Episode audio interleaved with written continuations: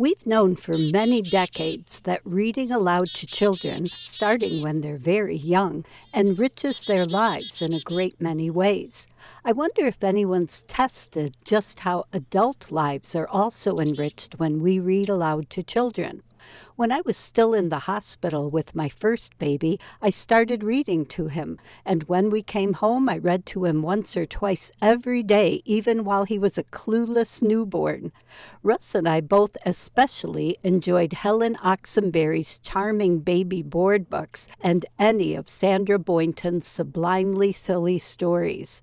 Babies are a captive audience, and when I was up late nursing one when I wanted to be reading a paper in the Auk, the Journal of the American Ornithologists Union, or an article in the New Yorker or Newsweek, well, I could do two things at once by reading it aloud to the baby. I've never yet heard any study showing how reading to a baby keeps a parent up on ornithological research or current events, but in my case, it did. By the time my kids and now Walter were walking, even before they had many words, they were choosing books for me to read. Toddlers and preschoolers often get fixated, wanting the same book over and over and over. As you might expect from a person whose absolute favorite birds are chickadees and blue jays, I'm one of the lucky adults who doesn't get sick of the same things over and over and over. So when my son Tom got fixated on Goodnight Moon when he was one and two, I loved reading it to him two or three times every single day for months, and I never found it boring. Indeed, the repetition was what helped me notice how, as the evening progresses, the time on the mantel clock and the moon's position in the sky change. Joey and Katie were very tolerant of hearing Goodnight Moon endlessly, too.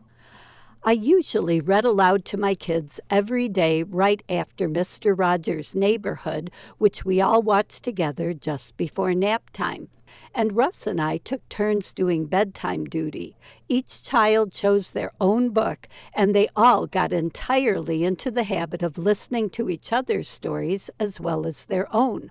As they got older and moved on to chapter books, I'd read one chapter, two or three if all three kids were so engaged that they all wanted that story.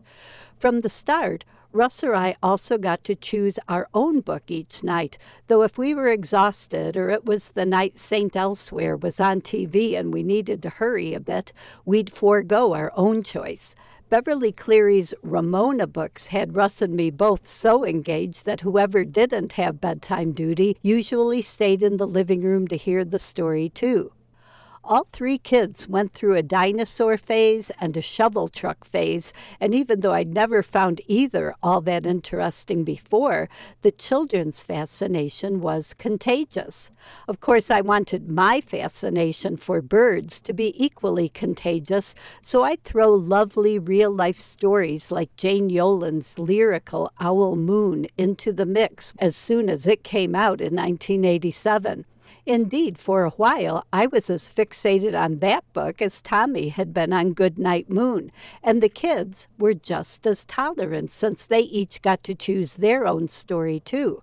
I made plenty of mistakes as a mother. Babies don't come with a user manual, and if they did, it would be impossibly long, and you'd need a whole different one for each baby. But one thing Russ and I must have done right was to show them how to respect one another's interests and even to learn cool stuff just because one of the others was interested. Many children's picture books that were ostensibly written for children are far more interesting for adults. Biographies of real people fall into that category. Last year, I received a copy of a lovely picture book written and illustrated by Andrea D'Aquino. She Heard the Birds, the story of Florence Merriam Bailey, pioneering nature activist, about one of my personal heroes. The story is beautifully written for small kids, and I love it. But Walter, whose only experience with guns is a couple of pages of Horton Hatches The Egg, simply cannot grok how long ago people who studied birds shot them to study them close up. The two times I read She Heard the Birds to him, he was engaged, but he's never once chosen it on his own. Books about lovely individual birds, like the beautiful Piping Plover Summer by my own good friend Janet Regal, are interesting once or twice too, but Walter has never seen any shorebirds yet, so doesn't quite understand. Jennifer Richard Jacobson's lovely Oh Chickadee, published just this year, is more to Walter's liking because it's about a bird he knows very well. He's interested when I read it to him, but again, he's much more likely to choose Are You My Mother for himself, and I have to pretend to like it. Next time, I'll talk about some of Walter's favorite storybooks, some more realistic than others, in which fairly realistic birds are important characters. I'm Laura Erickson, speaking for the birds.